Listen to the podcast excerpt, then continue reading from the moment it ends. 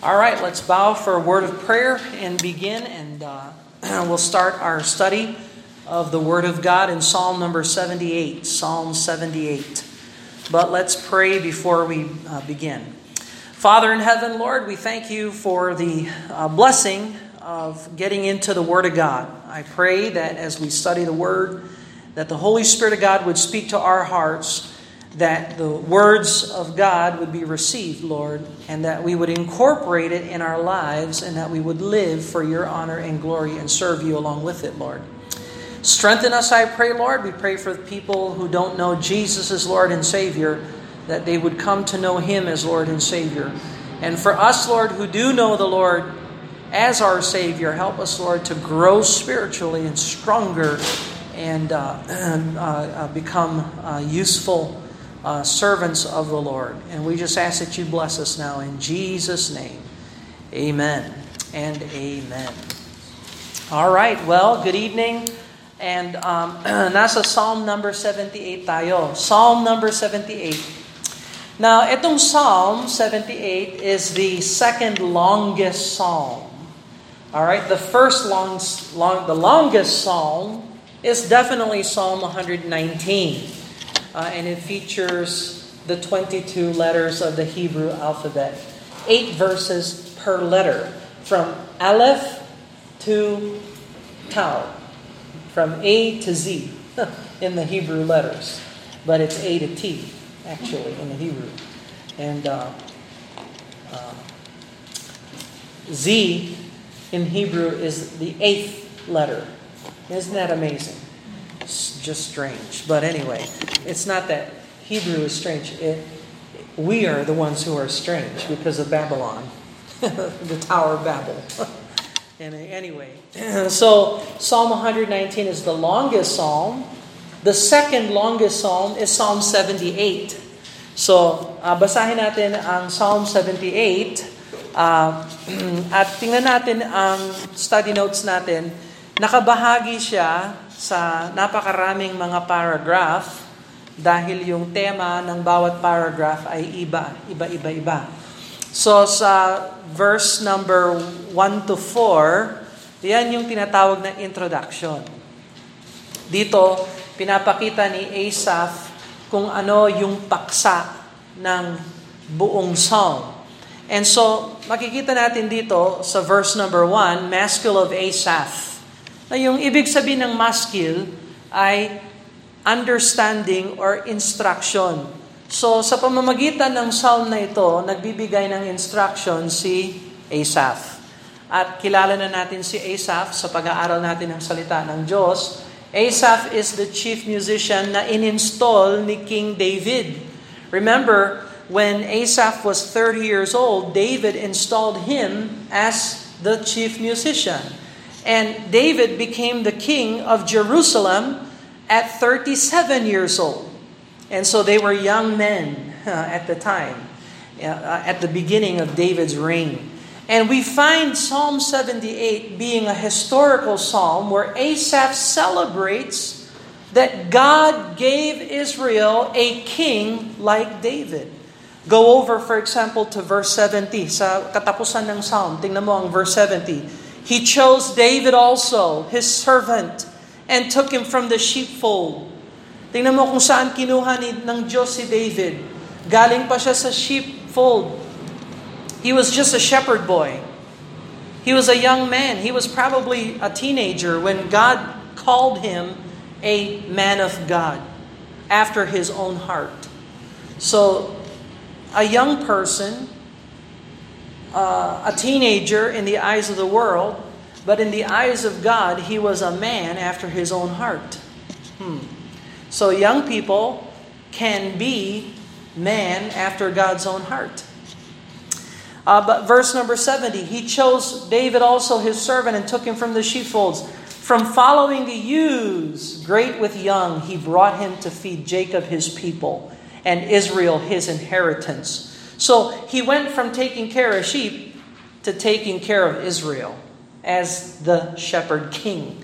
And so Asaph was celebrating and thanking God for his mercy in giving them a godly king like David. And so David chose Asaph to be the chief musician, and the chief musician acknowledged David to be a godly king. At na, um, verse number 72, so fed he them according to the integrity of his heart and guided them by the skillfulness of his hand. So before we close this psalm, I do want to point out that David was a skillful and godly king. And when you have a skillful and godly leader, that is a proof of the mercy of God. I won't even begin to talk about any godly presidents. I anyway. Psalm 78, a maskil of Asaph. So, marami tayong makukuhang instruction sa psalm na ito Lalo na si Asaph ay rene-review niya yung kasaysayan ng Israel. Magmula Egypt hanggang sa pag-install nila ng haring si David. At napakaraming lessons ang makukuha natin dito na bagamat ito ang second na pinakamahabang psalm, even though this is the second longest psalm in the entire psalms, uh, we derive tremendous lessons from it. So, uh, let's begin with verse number one. Maskil of Asaph. Give ear, O my people, to my law. Ito yung unang paragraph, magmula verse 1 hanggang verse 4. Uh, at ang, ang paksa nito ay introduction, ang panawagan ni Asaph patungkol sa kaalaman. Okay, so makinig, sabi niya dito. Give ear, O my people, to my law. Incline your ears to the words of my mouth. I will open my mouth in a parable. I will utter dark sayings of old, which we have heard and known, and our fathers have told us. We will not hide them from their children, showing to the generation to come the praises of the Lord and his strength and his wonderful works that he hath done. Isa sa mga kinakailangan talaga ng mga kabataan, ang mga matatanda na nagtuturo patungkol sa praises ng Panginoon sa kanyang kalakas, lakas at sa kanyang napakadakilang mga gawa. The next generation needs godly men and women who will teach and instruct them concerning the greatness of God, His strength, His wonderful works. Did you know that truth is only one generation away from extinction? Hmm? Paano matutuklasan ng mga kabataan kung sino ang Diyos kung walang magtuturo sa kanila? At pansinin mo yung sinabi ni, ni Asaph sa verse number 4. We will not hide them from their children. So even though Asaph wasn't necessarily talking about his own children, he had a ministry where he was teaching and instructing other children concerning the, the, uh, the praise of the Lord, the strength of the Lord, and the wonderful works that he hath done. Uh, the next generation needs to be taught who God is. This, is, this makes our children ministry so much more important. Kung hindi tayo magtuturo sa mga kabataan ng salita ng Diyos, paano nila matutuklasan ang kabutihan ng Diyos, ang gawa ng Diyos, ang pagpupuri sa Diyos, uh, malamang mawawala. Isang generation lang, pwedeng mawala ang katotohanan. And so, Asaph rehearses this. Now, this is not new in the Bible. Ma, um, ma, maraming beses sa lumang tipan, tinuruan ng Diyos na dapat turuan ng mga kabataan. Go to Exodus chapter 10, for example. Exodus chapter 10. Exodus chapter 10 and verse 1. Exodus chapter 10, verse number 1 and 2.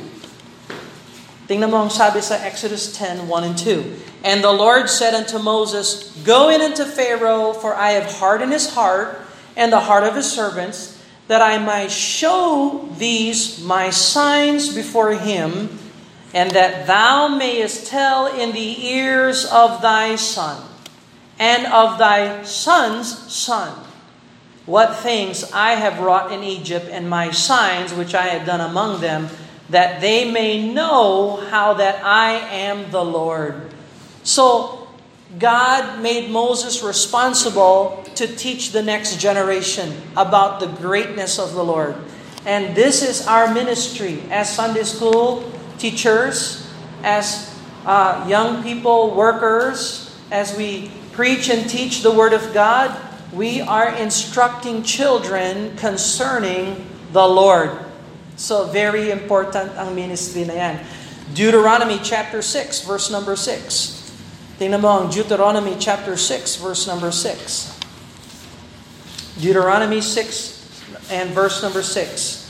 And these words which I command thee this day shall be in thine heart, and thou shalt teach them diligently unto thy children, And thou shalt talk of them when thou sittest in thine house, when thou walkest by the way, when thou liest down, when thou risest up, and so on and so forth. So, napakahalaga, it's so important for children to be taught the things of the Lord.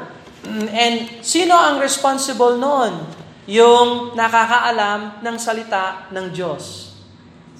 We are responsible to take the truth and bring it to the children so they can know the truth and bring it to their children and bring it to their children hanggang sa wala na tayo sa mundong ito pero ang katotohanan ng Diyos ay naipasa. And so on and so forth. Look at uh, Deuteronomy 6. Look at verse number 20. And when thy son asketh thee in, t- in time to come, saying, what mean the testimonies? What the sta- and the statutes and the judgments which the Lord our God hath commanded you? Verse 21 Then, then thou shalt say unto thy son, We were Pharaoh's bondmen in Egypt, and the Lord brought us out of Egypt with a mighty hand. And so, merong patotoo dapat ang mga parents sa kanilang mga children at mga Sunday school teachers sa kanilang mga children. we must reach them with the truth of who God is. So, um, ang ginawa ni Asaph dito ay uh, rehearse. Ano yung rehearse sa Tagalog? Um, iniulit ni ano yung rehearse? Um, ibinilin, iniulit, uh, ipinaliwanag, ni Asap sa next generation yung mga pangyayari ng Exodus, nung mga pangyayari ng Judges, hanggang sa na-establish si King David. So look at verse number 5. Uh, And by the way, yung verse 2, I will open my mouth in a parable. Ito ay ginamit ng Panginoong Kristo sa, uh, halimbawa, sa Mark chapter 13. Nung na-reject si Jesus Christ bilang Messiah, Jesus spoke in parables. He shifted his teaching to parabolic teaching because he was hiding the truth from the proud. Uh, if you are proud and a proudful, prideful person, God will hide the truth from you. But if you are humble and you receive the truth of God, God will show you more truth. And so, Jesus spoke these words, fulfilled the scriptures here in Mark chapter 13.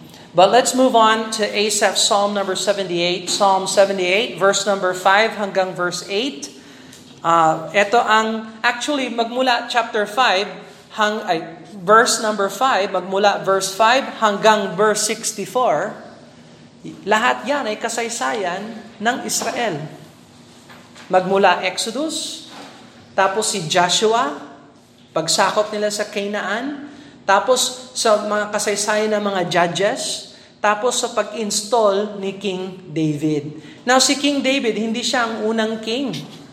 Natatandaan ba ninyo sino yung unang king ng Israel? Saul. Tama.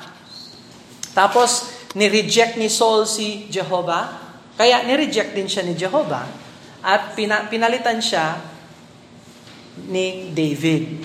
Uh, siya yung hari na talagang uh, inaasahan ng Diyos na ibigay sa Israel. But anyway, so let's look at verse number 5. as we look at the past and future generations. Verse number 5. For he established a testimony in Jacob and appointed a law in Israel, which he commanded our fathers that they should make them known to their children, that the generation to come might know them, even the children should, which should be born, who should arise and declare to their children that they might set, ito yung dahilan kung bakit kailangan turuan yung mga bata patungkol sa history at saka doctrine ng Bible. Verse 7, that they might set their hope in God.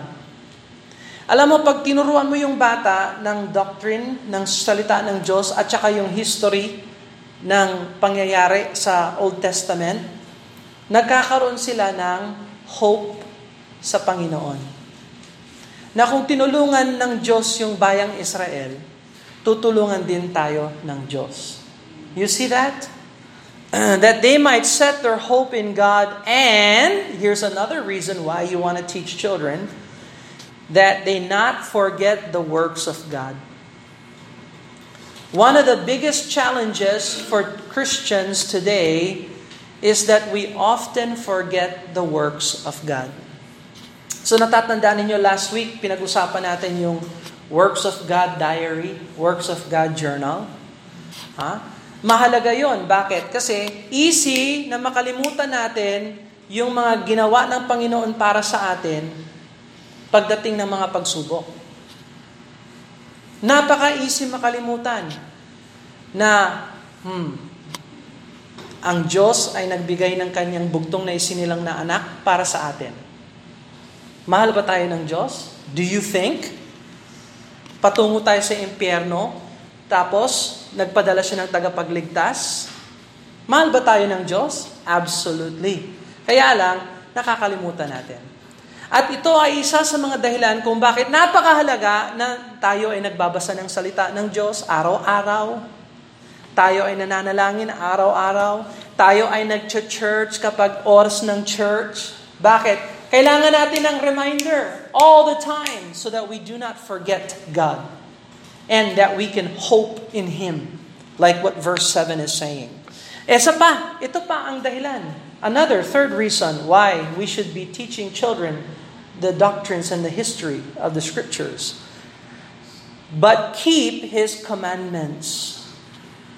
Ayun, para gwardyahan, protektahan ang mga salita ng Diyos. Keeping His commandments. uh, where in the world are we challenged to keep the commandments of God? Saan lugar sa buong mundo ang nagtuturo sa mga Kristiyano na kailangan gwardyahan at protektahan ang mga salita ng Diyos. Where? sa sa LTO? Sa bangko? Ha? Saan? Sa palengke? Hmm? Sa trabaho? Hmm? Sa eskwela? No, no, no. Saan? Sa church. Sa church. Dito mo lang makukuha yung doctrines and history. You see? Uh, so you have your hope in God increases when you are faithful to the teachings of the Word of God. You don't forget the works of God, and you keep His commandments. I think these are very good reasons why we should be teaching the future generations concerning the Word of God. Verse number 8, And might not be as their fathers, wag din gayahin yung kanilang mga ninuno. Wow! Huwag gayahin. Tandaan ninyo ito ha. Pag yung pamilya nyo hindi sumusunod sa Panginoon, huwag gayahin yung pamilyang bulok. Oh, sorry, I don't mean to say that na bulok. Pag ang family member hindi sumusunod sa Diyos, pero ikaw kilala mo ang Panginoong Diyos, mag-ihanda mo na yung sarili mo na iwanan yung family na hindi sumusunod sa Diyos. Hello?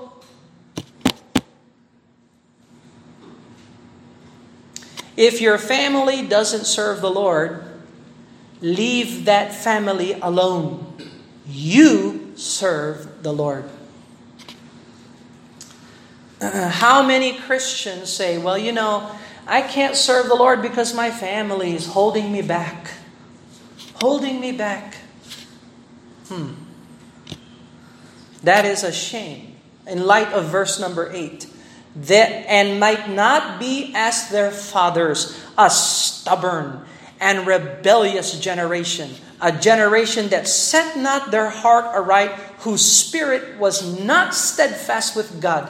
Yan ba yung gusto mo para sa iyong family? Hmm? So balang araw, bibigyan kayo ng family ng Diyos. Oh, kung hindi ka lumaki sa isang family na nag-church, siguraduhin mo yung family na ibibigay sa iyo ng Diyos, ayusin mo at idala mo sila sa Panginoon. Do you see that? So, hindi ibig sabihin, porque yung parents ko, hindi sila nag-church, ako rin, hindi rin ako mag-church. Ano yon Generational curse. Ano, kailan mapupugot yung pangit na yung rebellious and stubborn generation na ganyan? Nawa magsimula yan sa atin na ang susunod na generation natin ay magiging makajos. So it has to start somewhere. It might as well start with us. You see. Verse number 9 And the children of Ephraim, being armed and carrying bows, turned back in the day of battle.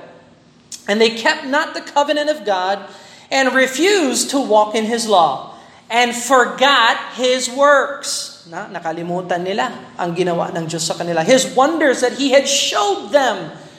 Tingnan mo ang kabutihan ng Diyos. Pinakita ng Diyos sa kanila yung napaka-mighty miracles. Pero yung generation na yon, tinanggihan pa rin nila ang Diyos. Ganyan kasama, ganyan ka, ka, ka, ka sinful ang tao. Verse 12, Marvelous things did he did in the sight of their fathers, in the land of Egypt, in the field of Zoan. He divided the sea caused them to pass through and made the waters stand as a heap. In the daytime, he led them with a cloud, in the night, a, light of fire. He, he clave the rocks in the wilderness, gave them drink as out of the great depths. He brought streams also out of the rock and caused waters to run down like rivers. I mean, God took care of them. Miracle after miracle after miracle. Provision ng Panginoon sa kanila. Pero anong nagawa nila? nagawa pa rin nilang sumuway sa Diyos. Nagawa pa rin nilang kalimutan ang Diyos. Biro mo, kinuha ng Diyos yung Red Sea, tapos pinart ng Diyos yung Red Sea, binahagi ng Diyos yung Red Sea. Ha, yung dagat, pinarte ng Diyos para yung dalawang milyong mga uh, Israelites ay makalakad sa isang uh, sa daan na walang putik at tuyo. Pero nung naka, nakadaan na sila at sinara ng Diyos yung dagat at nabuhos yung dagat sa mga Egyptian army na gustong pumatay sa kanila, nakalimutan nila ang gawa ng Diyos sa kanilang buhay. Wow! Ano kaya tayo? Are we better? Are we better or are we any different? Are Christians any different? Sometimes nakakalimutan din ng mga Kristiyano na si Jesus Christ ay sinugo ng Ama, namatay sa krus ng Kalbaryo, pinako, namatay bilang tubos sa ating mga kasalanan, inilibing at muling nabuhay. By the way, hanggang ngayon, walang katawan nandoon sa Jerusalem na ma-identify yung dugo at katawan ni Jesus Christ hindi mahanap. Mga DNA experts na tayo ha. Mga Higgs-boson theorem na tayo ha. Mga quantum scientists na tayo ha. Wala pang mahanap na katawan ni Kristo sa anumang nicho sa Jerusalem. So sa napakadakilang gawa ng Panginoong Yeso Kristo, nakakalimutan din ba ng mga Kristiyano yon? What do you think? Ni pagsimba nga, yung iba nakakalimutan. Pagbasa ng Bible, nakakalimutan. Pag-pray, nakakalimutan. Verse 17, Psalm 78, verse 17. And they sinned yet more against him by provoking the Most High in the wilderness. And they tempted God in their heart by asking meat for their lust. Yea, they spake against God. They said, Can God furnish a table in the wilderness? Tingnan mo ang kamangmangan talaga. This is foolishness. That they would say to a God that delivered them with mighty miracles, Can God furnish a tab- table in the wilderness? Would God give us flesh? Can God take care of us? What foolishness. Of course, Jehovah God took care of them. Every step of the way, God took care of them. But because they forgot, they sinned against God and they broke His commandments. Worse than that, they broke His heart. Verse number 21 Therefore the Lord heard this and was wroth. Oh, wait a minute. Oh, nagalit pala ang Diyos sa kanila. So a fire was kindled against Jacob, and anger uh, came against Israel because they believed not in God and trusted not in his salvation. Though he commanded clouds from above and opened the doors of heaven, he rained down manna upon them to eat and had given them corn of heaven. Man did eat angels' food. He sent them meat to the full. He caused an east wind to blow in the heaven by his power. He brought the south wind. He rained flesh upon them as dust, feathered fowls like as the sand of the sea. He let it all fall in the midst of their camp round about their habitation. So did they eat and were well filled, and he gave them their own desire, and they were estranged from their lust. While their meat was yet in their mouth, the wrath of God came upon them and slew the fattest of them and smote down the chosen men of Israel. Tingnan mo. So wala silang pasasalamat sa Diyos. Kaya anong ginawa ng Diyos sa kanila? Sinumpa sila ng Diyos. Biro mo, inalagaan sila, inilabas ng Diyos, iningatan sila, paglabas nila sa Egypt, 400 years of slavery in Egypt, God took very good care of them, and they had no thankfulness to God because they forgot. Huh. This is a warning for us Christians. It is possible for us to forget. And that's why we are required to read the Bible so that we rehearse over and over again the wonderful works and the wonderful things of God. And we need to be reminded every day, to be reminded every day about how good God is and how wonderful He is. So, pag nagbasa kayo ng Bible, at natuklasan, halimbawa, tayo, nag-aaral tayo ng aklat ng Leviticus. Pag natapos na tayo magbasa ng aklat ng Leviticus, anong dapat natin gawin? Basahin ulit. We, we're gonna read it again. Why? Na-master na ba natin ang Leviticus? Sa palagay ninyo, na-master na natin ang Bible? Never. You see, This, there's a need to be reminded over and over and over again. There's a need for that. To read the Bible and reread and reread and remember and be reminded. These are very important things. Because when calamity comes, those who forget the Lord fail to obey Him, fail to love Him, fail to be thankful to Him because they forget Him. Verse 32, tingnan mo ang sabi dito. For all this, for all that God did, in verse 32, they sinned still and believe not His wondrous works. I mean, this is daffy. You got to really be dumb to see all that God did and to not trust in Him. Therefore, their days he did consume in vanity. Kaya inubos sila ng Diyos. Their years in trouble. Kaya yan, ano nangyari sa generation na yan? Natatandaan ba ninyo ano nangyari sa generation na ito? Na stiff-neck, rebellious, na nakalimot sa Diyos. Anong ginawa ng Diyos sa kanila? Ano? 40 years na pagala-gala. Walang saysay for 40 years. Let me ask you a question. Does anybody here have 40 years to spare? Huh? Do we have 40 years to waste? Does anybody here have any 40 years to waste? Anybody? No. We don't want to waste time. We don't want to waste energy and effort. We want our years to count for God. We want our days to be numbered so that we can give glory to God.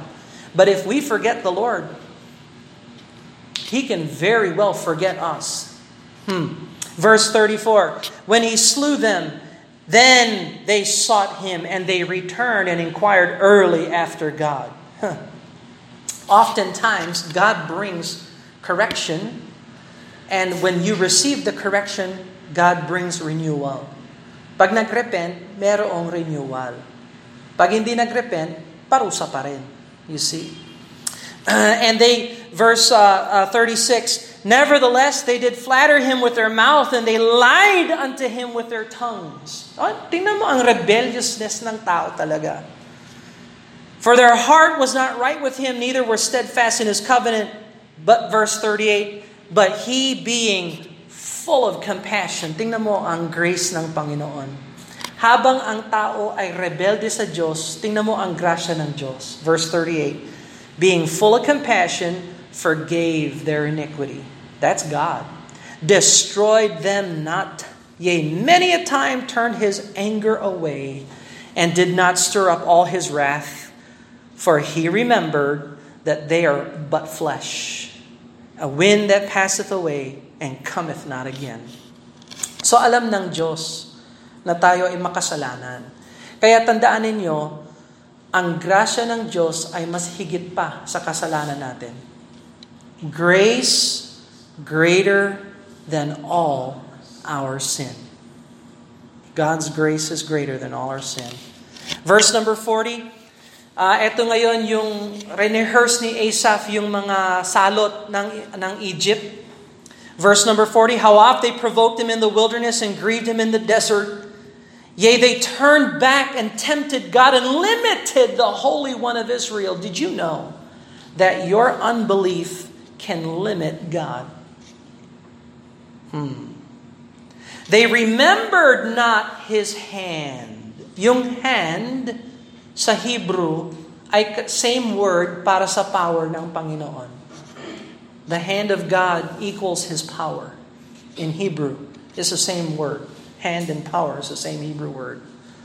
They remembered not His hand. They remembered not His power nor the day where he delivered them from the enemy. How could you forget that God delivered you? Verse 43, how he had wrought his signs in Egypt. Did you know that? God used his mighty hand as, as he, the plagues. The plagues in Egypt did not just happen by accident. They didn't just happen because God said, okay, well, I'm just going to send frogs. Woo, there goes the frogs. No, God personally took his hand and guided the frogs where they were going to go. When God uh, made the river into blood, he didn't just make the river into blood. He personally dipped his finger in the Nile River and turned it into blood. God's hand was in everything. And yet they did not recognize his hand. They did not remember his hand. Verse 44 he turned the rivers into blood, the floods that they could not drink. He set diverse sorts of flies among them and devoured them, frogs and destroyed them. He also, uh, um, verse 46, he also, uh, uh, uh, uh, their increase into the caterpillar and the labor of the locust. He destroyed their vines with hail, the sycamore trees with frost. He gave up their cattle as to the hail and flocks uh, uh, hot thunderbolts. He cast upon them the fierceness of his anger, wrath, indignation, and trouble by sending all evil angels among them. He made a way. Uh, he made a way to his anger. He spared not their soul from death, and but gave their life over to pestilence. Smote all the firstborn in Egypt, the chief of their strength, in the tabernacles of Ham. So tingnan mo, tingnan mo yung salot na binigay ng Diyos sa, sa, sa Egypt. Now, now tell me about it. Ang problema ba ng bayan environmental? Do you think this is environmental if they save plastic that you know the, they would have been spared if they recycle? Hindi ho, ha? Ang problema ng bayan hindi environmental ang problema ng bayan, pag pinalo ng Diyos, ito ay theological. Hindi environmental. Kaya ang sagot, hindi environmental. Ang sagot, magsisi at sumampalataya sa Diyos. Dahil ang pestilence, ha? ay galing sa kamay ng Diyos. Verse 53, He led them on a safe, uh, He led them on safely, and uh, so that they feared not, and the sea overwhelmed their enemies. Verse 54, um, and He brought them to the border of His sanctuary, even to His mountains, which is His right hand had purchased. He cast out the heathens also before them and divided them an inheritance in line and made the tribes of Israel to dwell in their tents. This is the time of Joshua. Natatandaan ba ninyo nung natapos na si Moses? He had to rehearse to the children of Israel what they were to do when they go into the land of Canaan. And Joshua took over the leadership and he led them and God gave them victory and they divided the lands. Ito yung tribo, dito ka. Ephraim, dito ka. Judah, dito ka. Benjamin, dito ka. Gad, dito ka. Uh, uh, uh, Zebulon, dito ka. Dito ka. Manaheim, Ephraim, dito ka. And so on, they divided the land. This is the time of Joshua. Pero tingnan mo pa rin ang verse 56. The rebellious generation came back. Verse 56. Yet they tempted and provoked the Most High God and kept not his testimonies. What changed? Nothing changed. This is the second generation. They didn't learn the lesson of the first generation. Verse 57 and turned their back and dealt unfaithfully like their fathers. And they were turned aside like a deceitful bow, for they had provoked him to anger with their high places and moved him to jealousy with their graven images. When God heard this, he was wroth and greatly abhorred Israel. Verse 60, itong pinaka, isa sa mga pinakamalungkot na verses sa buong Bible. It's the saddest verse, one of the saddest verses in all the Bible. So that he forsook the tabernacle of Shiloh. You see how rebellious Israel was? They were so rebellious, they forsook the Lord, and guess what the Lord did? He forsook them.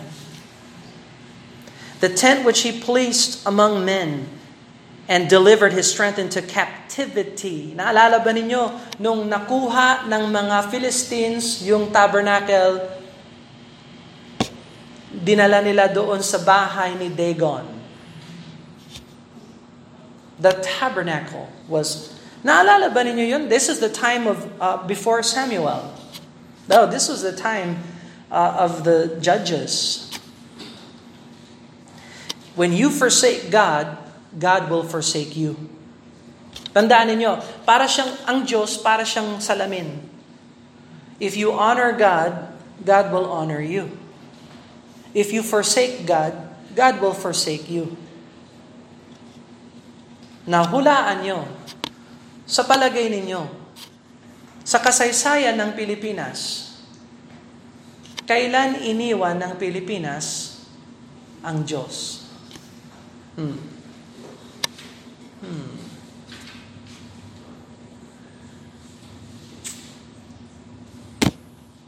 ...1900s, pumasok yung Baptist sa Pilipinas. Yung mga Baptist ng 1900s, hindi tinuruan yung generation nila patungkol sa tamang gobyerno. Hmm. Hmm. Naging okay sila sa pagsakop ng Amerika sa Pilipinas. Hmm. Hindi nila tinuruan yung mga tao na manindigan sa kanilang sovereignty bilang Pilipino. Hmm.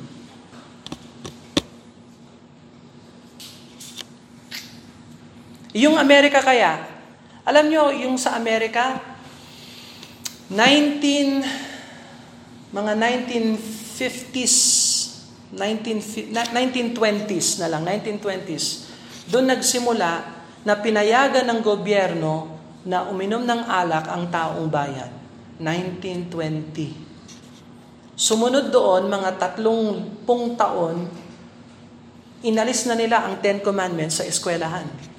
At hindi na pwedeng basahin ang Biblia sa mga public schools sa US. 1950s, 60s. 1970s, binawal na ang prayer sa public school. Iniwan ng Amerika ang Diyos. Kaya ngayon, iniwan ng Diyos ang Amerika. Tapos yung Pilipinas, titingin-tingin pa sa Amerika? Gagayahin pa sila? Okay. Principle. Pag kinalimutan mo ang Diyos, kakalimutan ka rin ng Diyos. Pero tingnan mo, uh, verse 61, And they delivered his strength into captivity, his glory to the enemy's hand. 62, He gave His people over also unto the sword and was wroth with His inheritance. Fire consumed their young men, and their maidens were not given to marriage. Their priests fell by the sword, their widows made no lamentations. Wala, walang nangyari sa Israel. They were defeated, they were defeated, they were defeated. They lost the tabernacle. But then, verse 65 Then the Lord awaked as one out of sleep, like a mighty man that shouted by reason of wine. Kumilos ang Diyos, sa verse 65. And he smote the enemies in the hinder parts and put them into perpetual reproach. Moreover, he refused the tabernacle of Joseph and chose not the tribe of Ephraim. Kasi yung Israel talaga, tiwalag sa pananampalataya, kaya hindi sila hinirang ng Diyos. Ang hinirang ng Diyos yung tribo ni Judah. Verse 68 He chose the tribe of Judah, Mount Zion, which he loved. He built his sanctuary like a high places, like the earth, which he hath established forever. And he chose David, also his servant. Kaya hinirang ng Diyos si David. At yun ang naging pag-asa ng Israel. Ang matinong pamamahala ni King David. Kasi nung in-install si David, ito yung mga ugali ni David. Meron siyang uh, apat na ugali. At ito magandang pag-aralan. Una sa lahat, mapakumbaba. First of all, David was humble. Tingnan mo ang verse 70. He chose David also his servant and took him from the sheepfolds. He was humble. Humble origin. Hindi hambog. Humble. Mapakumbaba. Number two, masipag. Tingnan mo yung verse 71. From following the ewes. Ano yung ewes? E-W-E-S. Yan yung mga sheep. He was industrious. He was humble and he had character. Hindi tamad. Great with young. He brought him into to feed Jacob his people and Israel his inheritance. Mapagkakatiwalaan ng Diyos si David. Ano kaya kung meron tayong mga leaders na humble at mapagkakatiwalaan at hindi tamad? Wow. Mercy of God. Blessing ng Panginoon. Uh, dalawa pang character, verse 72. So fed so he fed them according to the integrity of his heart. That means David had godliness in his heart. David was a godly king. Boy, what a mercy of God if we had a godly leadership. And I'm not talking about just Philippines, USA, I'm talking about the world. Hmm. and guided them by the skillfulness of his hands. Ito yung ikaapat niyang uh, character, skillful. Ibig sabihin, may meron siyang kasanayan. Marunong mamahala si David. Ngayon si Asaph, sinulat niya ito para turuan ang mga kabataan kung paano magpasalamat sa Diyos sa kabutihan ng Diyos. At ito dapat ang matutunan natin. Matuto tayo sa kasaysayan ng pag-aralan ng kasaysayan ng Israel at Huwag kalimutan ng Diyos. At kalimut, huwag natin kalimutan ang kabutihan ng Diyos sa buhay natin.